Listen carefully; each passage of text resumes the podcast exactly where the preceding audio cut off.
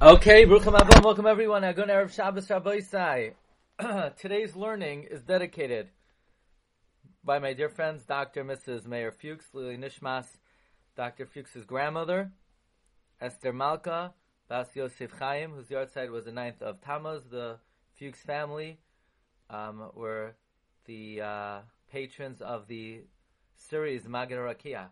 So on this occasion, we wish the Neshama Shem Aliyah, she be Melitza Yashar for their whole family, Abi Eskel Tzedek. We have a lot uh, to learn today with this double parsha. So uh, we have four shiurim. Let's begin with uh, the uh, uh, insights, original insights on Parshas Chukas. You have the Maramakoimus in front of you on the screen. If anybody wants to subscribe to our Maramakoimus and get them to your inbox, please message us at office at rabbidg.com. So the pasuk says Hashem tells Moshe Rabbeinu, speak to the rock and give to drink to the Jewish people and to their animals. So Rashi says ve'es be'irchem. Says Rashi, Mikan shachos hakadosh baruch hu amamoinim shal Yisrael. From here we learn that God takes pity on Jewish money because Hashem doesn't just want to give to drink to the Jewish people, but He has mercy on Jewish money. Now, by the way, that itself is interesting. Maybe we should learn from here that God has mercy on animals.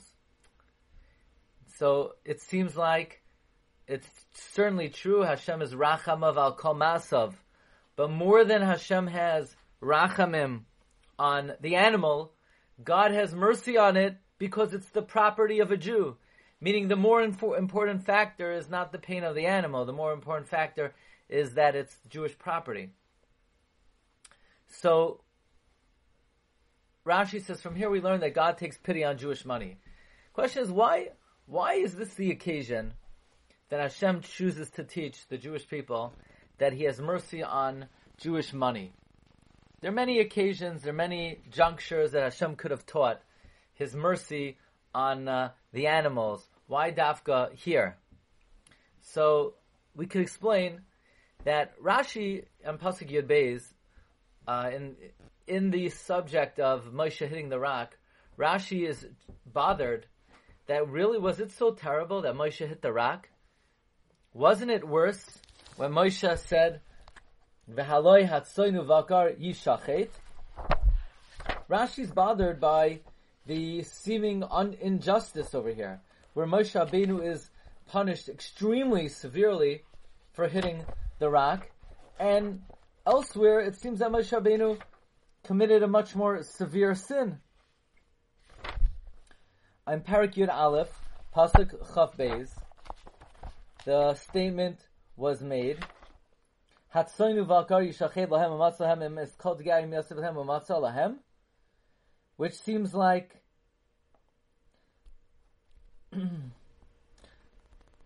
Moshe Rabbeinu was saying, can you possibly provide food for all of Klal Yisrael?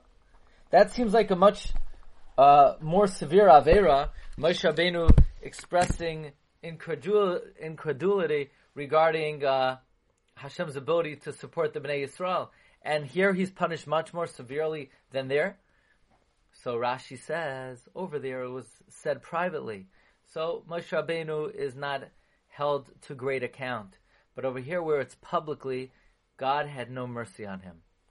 So perhaps we could suggest that Hashem specifically wants to teach in this cont- context that Hashem is merciful. He's chas even on the property of a Jew.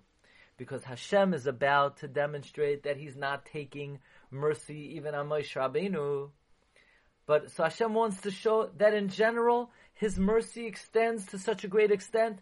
Not only is He merciful on the Jewish people, He's even merciful on their money.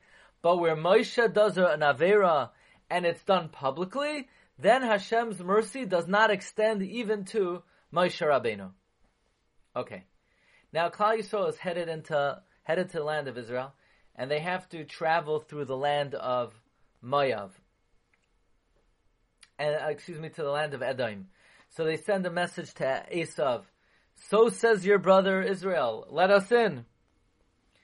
And Klal Yisrael sends word with their whole history and the saga of their travails in Egypt, and they say, you know, the Mitzrayim did evil to us and to our fathers. So Rashi says, what do you mean to our fathers? Their fathers were not in Egypt, only we were in Egypt. so Rashi says, from here we see that fathers are distressed when punishment comes to Israel. Rashi says from here we see that a parent is distressed when their children suffer. Even if the parent is in the grave, the parent is distressed over their children's suffering. So the question is, why do we why do why do we learn this lesson out here specifically? Why does the Torah choose specifically this juncture to teach that a parent suffers in the grave from their children's suffering, that a parent feels their child's suffering even when they're in the grave. So it could be that this was a sort of a psychological ploy that the Klal Yisrael used because they were dealing with Esav.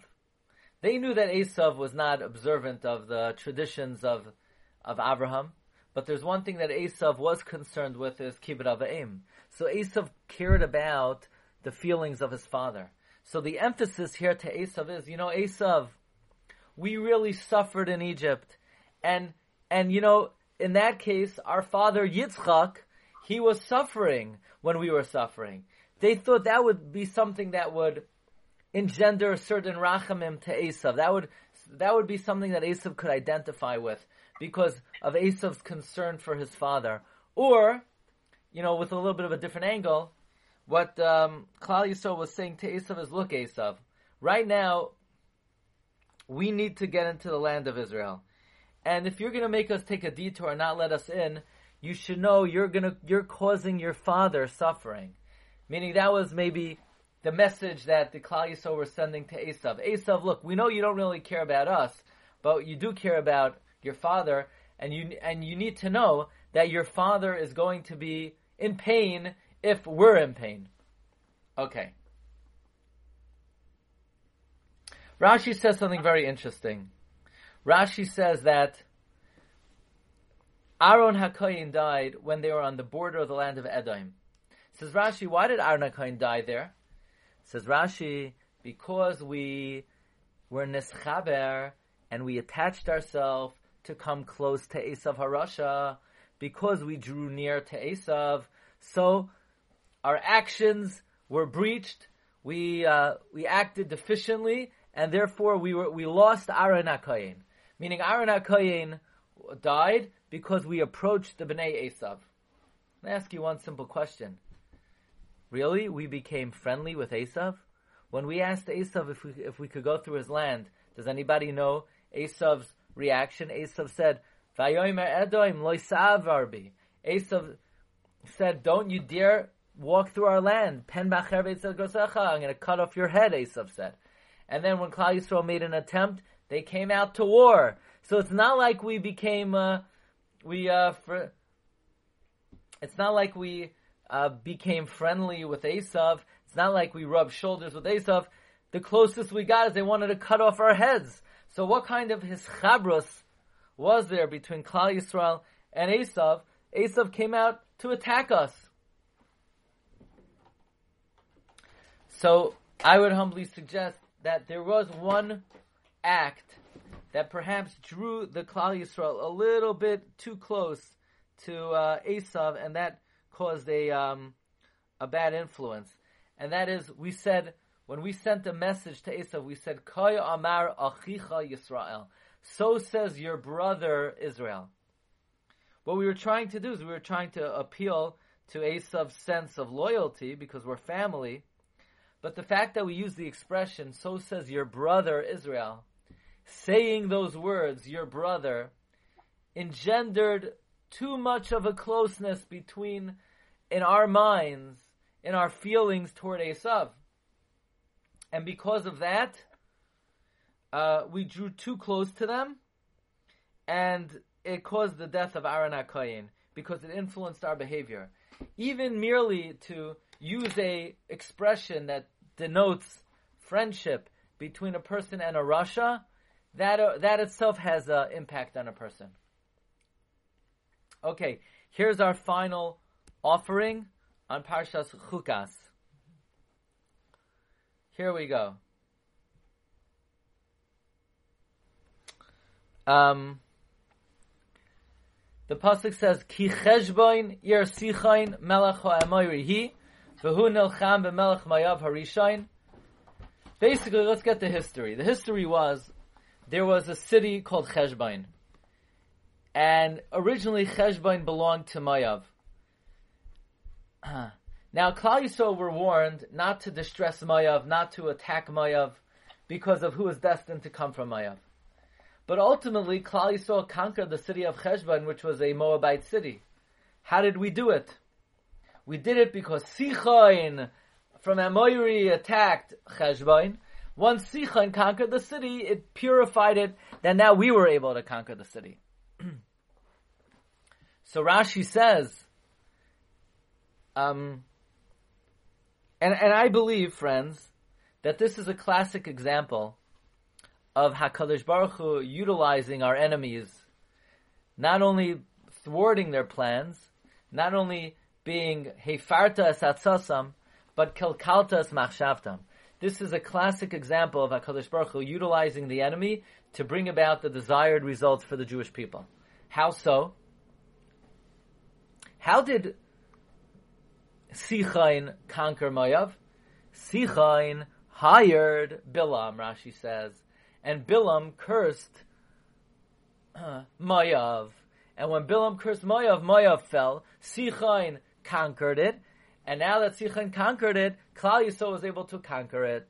So look how Hakadosh Baruch Hu hijacks our enemy to bring about salvation for the Jewish people. This was a major a fortified city. This was a city nobody could conquer. And not only were we not able to conquer it, we weren't allowed to conquer it because it was a Moabite city. So what does Hashem do? He takes the biggest anti-Semite. He takes the biggest Sinai Israel. He has Sichain hire Bilam to conquer Cheshbain. Now Sichain hires um, now Sichain conquers Cheshbain. Now Klal Yisrael could come along and take away Cheshbain from Sichain. So who do we have to thank for the fact that Cheshbain is in our domain? Our good friend Bilam. Because Bilam hired himself out to, to curse Moav, now Cheshbain is a Jewish city. That's a, a beautiful example of what we call Al Ha'etz Asher Heichin Loi Tana Loi Heichin. Okay, that um, some ha'ara, some uh, insights onto Parshas Chukas.